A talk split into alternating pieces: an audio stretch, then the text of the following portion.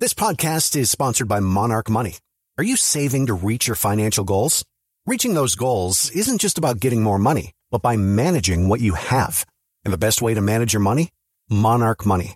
Monarch Money is a new kind of finance app that's intuitive, powerful, ad-free, and takes the headaches out of budgeting. Try it free when you go to monarchmoney.com slash podcast. Monarch puts all your accounts, investments, transactions, and finances at your fingertips. With a complete view of your finances, you'll gain insights on your spending and find new ways to save. Plus, Monarch lets you customize your dashboard, collaborate with your partner, set custom budgets and goals, and track your progress toward them. See why Mint users are turning to Monarch Money and loving it, and why the Wall Street Journal named Monarch Money the best budgeting app overall. Get a 30-day free trial when you go to monarchmoney.com slash podcast. That's M-O-N-A-R-C-H money.com slash podcast for your free trial monarchmoney.com slash podcast. Today on Something You Should Know, do you really have a year to send a wedding gift? We'll look at some misconceptions about manners and etiquette. Plus, there are some serious infectious diseases all around the world that you need to be concerned about.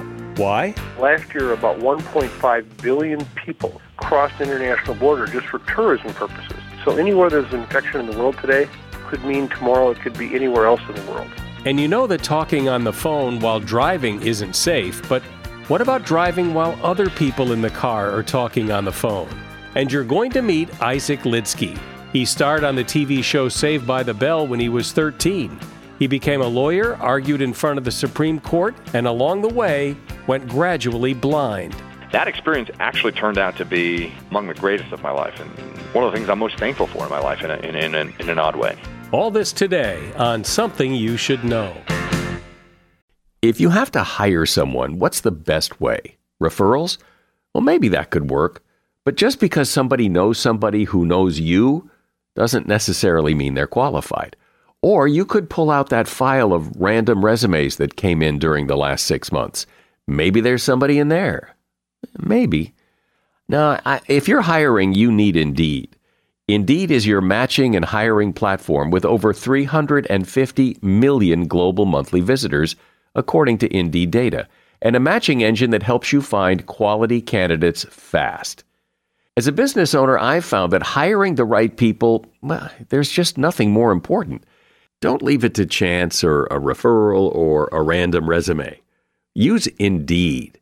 In the minute I've been talking to you, 23 hires were made on Indeed, according to Indeed data worldwide. Indeed's matching engine is constantly learning from your preferences. So the more you use Indeed, the better it gets. And listeners of this show will get a $75 sponsored job credit to get your jobs more visibility at Indeed.com slash something.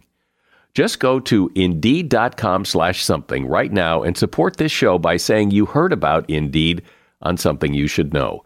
Indeed.com slash something. Terms and conditions apply. Need to hire? Oh, you need Indeed. Something you should know. Fascinating intel, the world's top experts, and practical advice you can use in your life. Today, Something You Should Know with Mike Carruthers. Hello, come on in. We have many fascinating things to discuss today. Starting uh, right at the top here with talking about manners. Manners still matter to people, not just your grandmother, they matter to everyone that you deal with.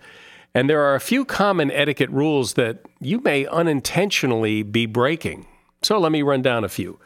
RSVP to every invitation. It helps the host plan better and it shows that you're thoughtful. And if you've ever hosted a party and sent out invitations and asked people to RSVP, you probably have had that experience where so many people just don't. They just don't reply. And it's really, frankly, rude. When an invitation says no gifts, don't bring a gift. You'll embarrass the other guests who obeyed the request and it's easy enough if you want to give a gift, just do it privately, but not publicly at a at an event where the request was no gifts.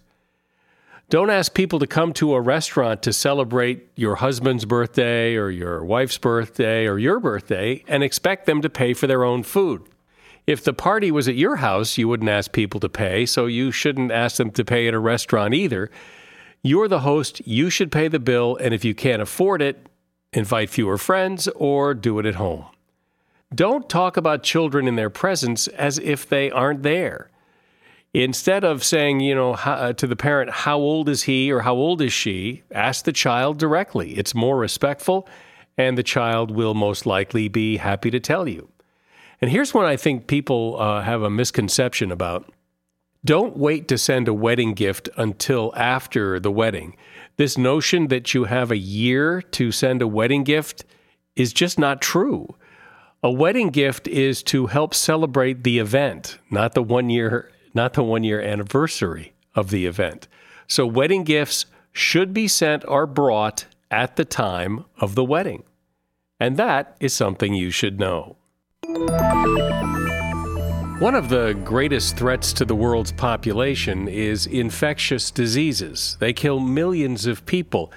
And while we like to think that perhaps we're a little better protected here in the United States than in other parts of the world, it's important to remember that today, anyone with an infectious disease can hop on a plane and go anywhere else in the world and start the disease there. And it's a real serious problem with much to be done. Here to talk about it is Michael Osterholm. Michael is the founding director of the Center for Infectious Disease Research and Policy at the University of Minnesota, and he's author of a new book called Deadliest Enemy Our War against killer germs. Welcome, Michael. And so, paint the picture for me here. Why why do we all need to be concerned with infectious diseases? Ever since our very first days in the caves, humans have been confronted by the top 10 causes of death. And in those early days, infectious diseases were often among most of those causes of death. People lived very short lives, 20, 30 years of age in many cases. Remember, even by 1900, life expectancy after 80,000 generations from the caves had only got to 48 years. And a lot of that was because of early infectious disease deaths. Well, we really made major inroads in public health activities from the 1900s to the 1970s and 80s. That includes the establishment of safe water systems in many parts of the world, sewage systems, we brought about the world of vaccines and eliminating many of the childhood immunized disease issues. We also uh, were able to bring about antibiotics and use them in ways that uh, eliminated deaths that were occurring from common infections. But then things really began to change in over the last 20 years. World population exploded. Today we have 7.6 billion people on the face of the earth. One of every eight people who has ever lived is here now. And much of that growth has occurred in the urbanized areas of the developing world, the megacities of Asia. And with that has come very dire living conditions, the squalor conditions of some of the worst slums ever in history. Uh, and on top of that, you now add in the global trade and travel where uh, we've eliminated oceans, mountain ranges, uh, valleys, political borders as any way of stopping infectious diseases from moving. And so we've actually created really new problems that we'd never seen before. Uh, none the least, right here in the United States, we're concerned today about the ever creeping problem with Zika virus infection in mosquitoes. That mosquitoes, the Aedes aegypti mosquito, came over to the Americas in the first slave ships, established itself, but was almost eliminated out of the Americas by the 1970s. Today, because of the expanding world of garbage and, and plastic garbage in particular, these mosquitoes have breeding sites in all of these countries at unprecedented levels. And we now see more Aedes aegypti than we've ever seen since uh, any of the mosquitoes first arrived in our shores. That creates huge challenges for us. And so, in a sense, we really live in a new era of infectious diseases and infectious disease potential. And that's really what this book is about. Deadliest Enemy is about why is it different today and importantly, it's also about what we can do about it. Today we're dealing with the issue of uh, influenza and the concern we have for another pandemic, a, a new strain of virus emerging out of birds, getting into humans, causing human infection and changing genetically enough so that humans can transmit it to other humans, a disease which may have as high as 20 or 30 percent case fatality rate. The last really severe pandemic we had with influenza in 1918 uh, at a time when the world is one third of the population is today, killed upwards of 200 million people. And today, the same thing would happen even with modern medicine because the way the virus killed isn't really amenable to the kinds of treatments we have today. Why do infectious diseases like this crop up? I mean, is there, or maybe that's irrelevant, but it just, you wonder, why do we have them? You know, it's it's not irrelevant at all because it's part of what we need to keep in mind in terms of where to look for the next problem. I mean, we don't look for the next hurricane to develop in Colorado. We look for it to develop somewhere across the Atlantic as it enters the Caribbean. And so we want to know where these things come from so that we can anticipate them.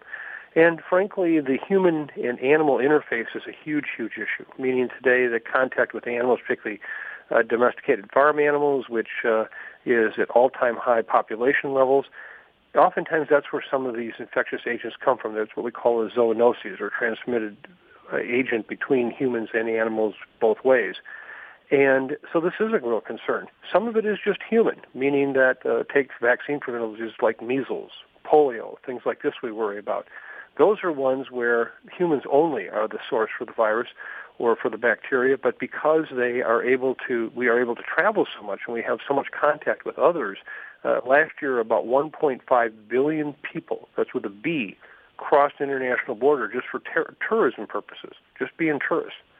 And so we take these uh, viruses and bacteria and parasites around the world now with us, and it so changes it. So anywhere there's an infection in the world today could mean tomorrow it could be anywhere else in the world. that's a big challenge for us.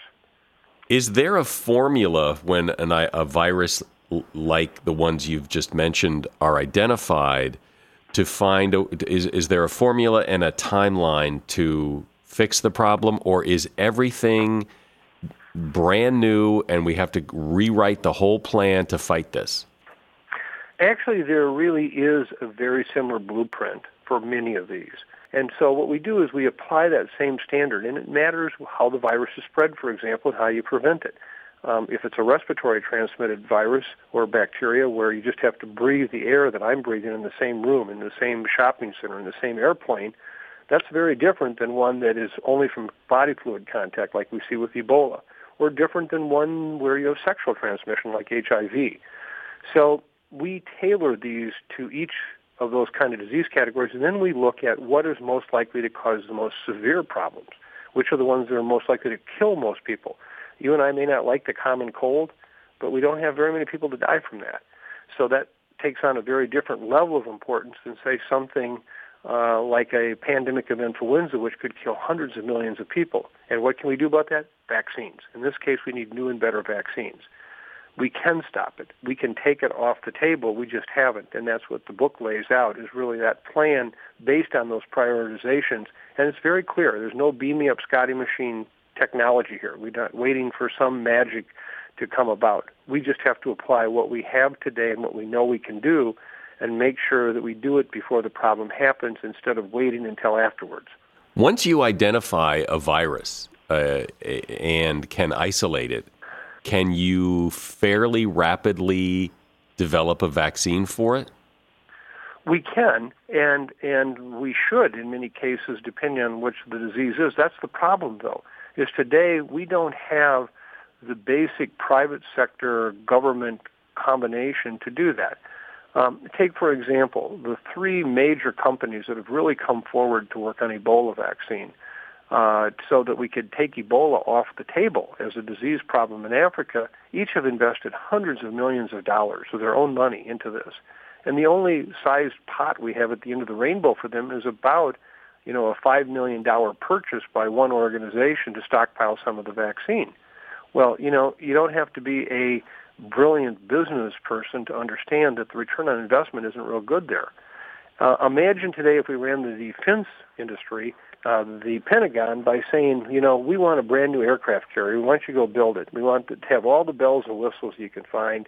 And when you get done, bring it back to us, and we'll decide if we're going to buy it or not. And if we decide to, we'll tell you how much we're going to pay for it. Who would do in, who would who'd be in that industry? Nobody. And that's we basically do that with vaccines today. So what we need, and we lay this out in the book, is really a new model for how do we work on this. These are strategically needed products. If they don't get made, we all suffer. So this can't be looked at as just a pharmaceutical industry opportunity. It's not. We need them. And government needs to be a part of that because it's only government that can really pull together these kinds of things. And in a day and age when people don't like big government, they don't want it, there's nobody else who's going to do it. Well, there's so much to talk about here, and, and I want to get to talking about you know the the infectious diseases that more readily affect us here in the U.S. as well, like the flu and all that. My guest is Michael Osterholm. His book is Deadliest Enemy: Our War Against Killer Germs. As a listener to something you should know, I can only assume that you are someone who likes to learn about new and interesting things and bring more knowledge to work for you in your everyday life. I mean, that's kind of what something you should know is all about. And so I want to invite you to listen to another podcast called TED Talks Daily. Now, you know about TED Talks, right? Many of the guests on Something You Should Know have done TED Talks. Well, you see, TED Talks Daily is a podcast that brings you a new TED Talk every weekday in less than 15 minutes. Join host Elise Hu. She goes beyond the headlines so you can hear about the big ideas shaping our future. Learn about things like sustainable fashion, embracing your entrepreneurial spirit, the future of robotics, and so much more. Like I said, if you like this podcast, something you should know? I'm pretty sure you're going to like TED Talks Daily. And you get TED Talks Daily wherever you get your podcasts. So, Michael, when you create a vaccine for an Ebola, for example, is it good forever, unlike the flu, where the flu ch- changes every year, so the vaccine has to change? Well, see, now you've raised uh, several very other important questions here. Let me just start with the flu first. We shouldn't have to live with a vaccine you have to get vaccinated every year with. That's 1940s technology. And one of the things that we lay out in the book clearly is the fact that there is enough evidence today that we can come up with a whole new generation of flu vaccines. We just haven't done it yet because of the cost. But think about this. Each year we spend about a billion dollars worldwide on research for new HIV vaccines, which is really very important. I wouldn't take a penny away from it. Last year, we only spent $35 million as a global public health community researching new flu vaccines, ones that could be given once a decade and cover a whole variety of different strains of the virus. Imagine how that would change the whole risk pattern for, for example, a pandemic or for just seasonal flu. So the same is true with Ebola. We need vaccines that we can cover the multiple strains. There are different strains of Ebola vaccine. There's Marburg virus, a similar virus that can also be a very real challenge for us. Imagine having a vaccine that had a cocktail of these different strains and could provide protection for 10, 20, or maybe 30 years. That's the kind of research we need. That's the kind of thing we have to pay for. If we don't, we'll continue to be responding to these crises after they happen, which I can tell you is going to be much, much more costly than investing up front and trying to prevent these things from ever happening. Is this a, a, a, problem for government and business and public health people like you, or is this something that everybody plays a role in? Everybody plays a role in this because it's only through the public's demand for this kind of support and action is things going to happen. That's exactly why the center that I lead at the University of Minnesota, the Center for Infectious Disease Research and Policy, or CIDRAP, C-I-D-R-A-P, this was really born out of the challenges that we saw where we had lots of good science coming forward in the public health world, but none of it was getting translated into policy. So, you know, you might have a bunch of public health scientists talking to each other, but did it make any difference? And at the same time, we see a lot of policy that gets developed both in the public and private sector that has a relative absence of good science to it. And that can actually be actually damaging as opposed to helpful. And so what we need to do is marry the two kind of like chocolate and peanut butter running into each other in the hallway. Um, what we need basically is to blend that, and that's what our center does. And so what we try to do is take the best science, the current information that we know, and anticipate the future, and we try to say, okay, what kind of policies do we need to make this problem go away or never happen? And how can we do that cost effectively? How can we do that so that we bring the best technology to bear? And that's what we talk about in Deadliest Enemies. We actually lay out in layman's terms just what needs to be done. It should be common sense, but we're not doing it. That's where the general public needs to demand of their elected officials. What are we going to do about this? Why are we going to not deal with this? Imagine, you know, if if we had no response to a hurricane in this country that hit landfall and made did major damage. Well, you know, first of all, the key thing is how do you prepare for it to begin with so it minimizes the damage, and then after it occurs, how do you respond? Well, we saw that with Katrina. We know how the public responded. These are the same things that go on with infectious disease outbreaks and infectious disease challenges. So that's our goal, is to take these off the table by using the best science and policy combination. But it would seem that if somebody would invest in an, a vaccine that wipes out several strains of flu for decades or a decade, that that would be a real profit center. Why, so why you know, aren't we doing this? Why why is there this big resistance to what seems the way you describe it so obvious? Well, first of all, because there's been a lack, I guess, of creative imagination in government. For many years, we unfortunately portrayed the flu vaccine as working a lot better than it is and we made people think that it was just making more of it. Now remember, this is a vaccine that largely gets made in chicken eggs. It takes almost six months to make. So it's surely not an emergency response kind of vaccine. When a pandemic arises, as we've seen in every one we've had in the modern era, the virus wiped through much of the population before the vaccine ever was available because it took that long to make it. And unlike, you know, something where you can just make more of it by doing it faster, there's no way to make this faster than it is. That's why we need a new vaccine. The public hasn't cried for out for a new vaccine because they didn't understand what the challenges were to begin with. And the industry, surely, that makes flu vaccine now, why would they want to disrupt their annual sales? You know, why would we invest a billion dollars to find a new vaccine and also by the same time cannibalize our annual sales that we're now currently realizing with the current vaccine? So somebody else has to step in. We need a Manhattan-like project on flu vaccine that I believe and others around me who are experts in flu agree we could likely do. So this is where we have to break the logjam of what we've been doing works when it doesn't, and the creative imagination to say, so what can work? And just if you do the return on investment of that, as you just so well said, imagine what our world would be like if we could take pandemic flu off the table. And that's not an unrealistic uh, goal. So that's what we need. The same thing is true with antibiotic resistance. We need to limit how we use antibiotics today so that we don't lose all the ones we have and and speed on the mutation changes that occur when these bacteria are exposed to it. In this case, bacteria that shouldn't be exposed because we're just overusing the antibiotics. We need new vaccines to target some of the diseases that are caused by these antibiotic resistant infections. So rather than treat them, let's prevent them. And finally, we just need new va- antibiotics.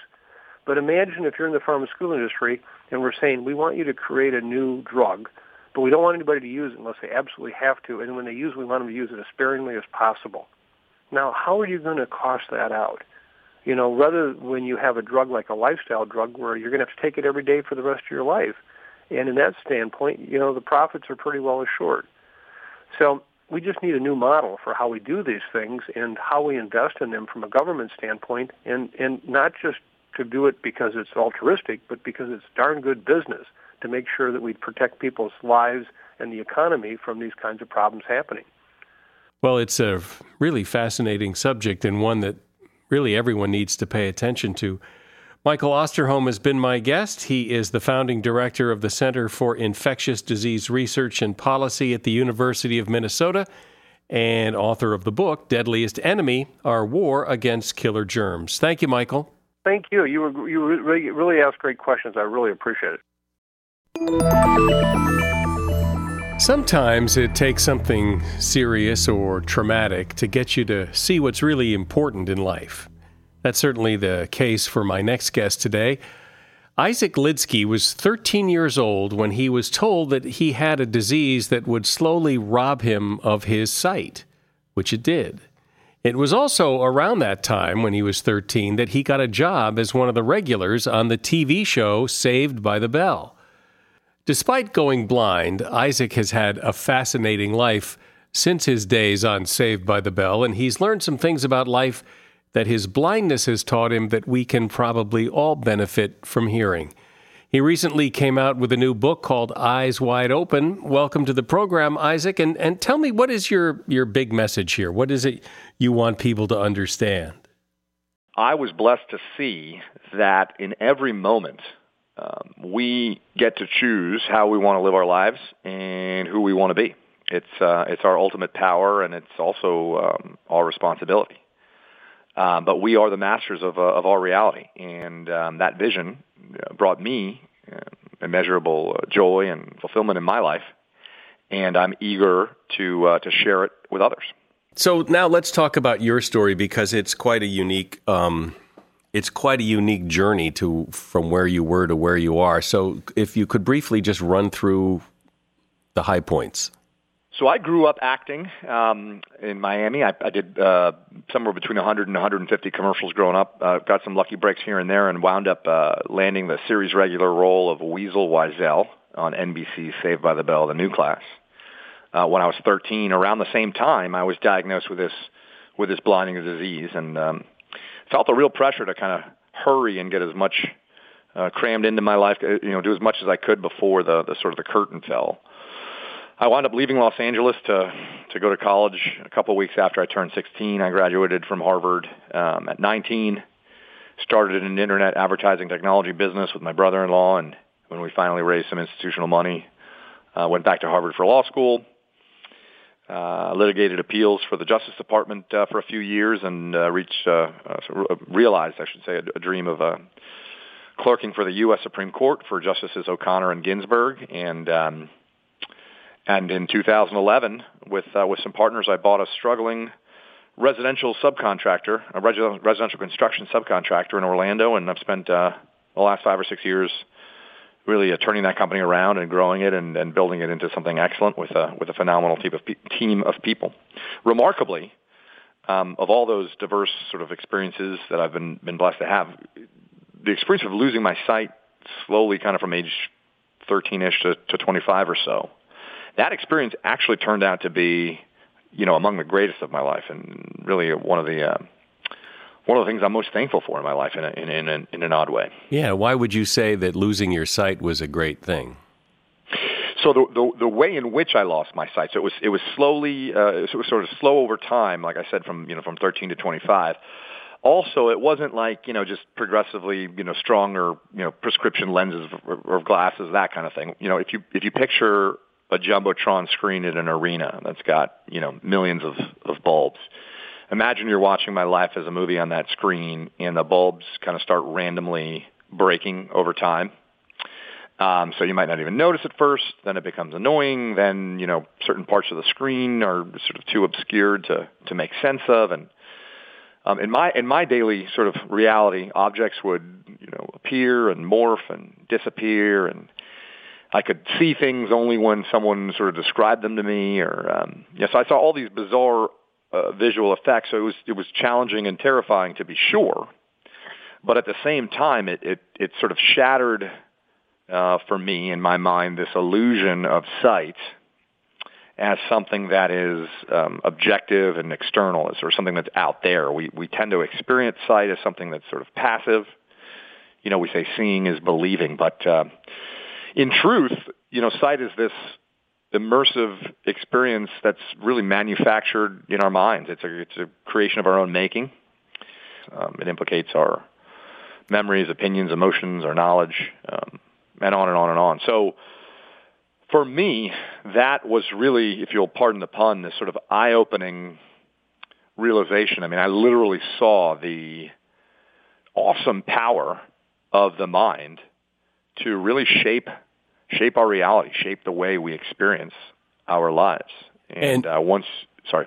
And do you think that you would have done all the things you did had this not happened? You know, I, I, I don't know is, is the short answer. It's one of the things I talk about in the book. We I think we kind of tend to mis misconstrue luck and sort of oversimplify and who knows if you could sort of go back and change one thing in your life, who knows how it would turn out. But I will tell you, I, I think that this sort of vision I gained um, led to sort of a, a, um, um, a profound awareness in life, a profound uh, um, sort of I, I embraced uh, this notion that we can live with intention and with accountability. And I think that uh, much of the sort of beauty and and joy in my life is is a direct result of this sort of peek behind the curtain that I gained by going blind, but that really is, like I said earlier, I mean, it's not about blindness or disability, and it, it's not about me. I mean, it's about the human mind. It's about a, it's about a power that we all have. So how do I, knowing what you know, and from that perspective, what is it that I'm missing, perhaps, or what's the what's the secret bullet here? There's so much of our lives that we experience as uh, as sort of things beyond our control that we're really manufacturing. So we are we tend to believe the sort of awful realities of our fears. Um, we tend to believe or experience as truth um, our misguided assumptions, our faulty logic. Um, we will surrender to sort of self-limitations we impose upon ourselves without realizing we're doing it. Uh, we misperceive uh, what strength looks like and what weakness looks like when we think about uh, our own image of ourselves and, and that of others. We we misperceive uh, what what true success means and what value means. We uh, unwittingly perpetuate our our vulnerabilities and our insecurities and um, fail to fail to listen to our hearts and listen to each other and sort of on and on and on. And I think a lot of it is, as I said, because um, it's not often easy to see, uh, to admit, to recognize that um, these uh, these sort of experiences we have really are, are well within our control. It's well within our power to decide, um, you know, how we want to experience so how do you do that? How do you how do you because everybody does what you just described. We fail to see these things. How sure. do you then see them? How, how, how, what using what you know? I mean, how could we get a little better insight into this stuff? It's about uh, making the choice to be aware of every thought, every detail, every moment, and to uh, be zealous in making the distinction between uh, uh, what you know and what you think you know, and in uh, in a recognition that you know, look, we all confront awful circumstances in our lives, right? You know, always there are people who have done far more uh, with far less, um, and importantly, have been a lot happier doing it. Uh, so it can't be about those circumstances out there, right? It's about um, how we choose to to let those circumstances kind of manifest themselves in our lives. Well, what you just said about, you know, distinguishing between what we know and what we think we know, I think that's pretty profound because how many times do we think we know what's going on when in fact we have no idea what's going on? Yeah. And we're, and we're, we're, we're programmed, we're built, you know, we're designed, you know, the way the human brain sort of is, is organized and developed. So we're, we're designed to predict, to infer, to assume. You know, we build up a vast database of experiences um, and we reason from those experiences. And, and often, you know, it, it, it, works pretty well. So, I mean, I'll give you an example. You know, when I was diagnosed with my blinding disease uh, when I was 13, I knew blindness was was it was going to ruin my life. It's not something I thought about. I just I knew it. I knew all sorts of awful things. It felt as real as uh, as sight feels, right, when you open your eyes. I realized that everything, you know, I thought I knew about blindness was just a, an awful fiction uh, born of my fears. And I, you know, worse, I, I hadn't done anything to learn about going blind or being blind. Um, I was choosing to uh, to sort of buy into this reality of my fears, and um, ultimately, I chose to make a you know a very different uh, decision. I, I chose to go in a different a different way, and, and like I said, my life is is is, is better for it. Was it deliberate, or did did it just kind of organically happen, or did you make a wake up one morning and say, you know what, I, I'm I'm doing this all different now? No, it's absolutely deliberate, and it requires a lot of, uh, for me at least, it requires a lot of effort um, and attention and intention. Um, I write in the book that Eyes Wide Open for me is it's my daily aspiration. Some days I'm better at it than others. I slip into you know all the awful ways in which we uh, you know we, we can be our own worst enemies in, in life and but but I try very hard to catch myself to remain aware to see through it um, and it, it's it's it's conscious effort every day. Not nothing. Well, I don't want to say nothing, but but in my experience, very very few things in life that are worth doing um, are easy to do. I would agree with that. Isaac Lidsky is my guest. What an amazing story. He starred on the TV series Saved by the Bell. He was diagnosed with a disease when he was 13, and at that point, he knew that he would eventually go blind, which he did. He went on to become an attorney. He clerked in the Supreme Court, argued cases before the Supreme Court, and he's had quite an interesting and amazing life. His book is Eyes Wide Open. There's a link to his book in the show notes. Thank you, Isaac.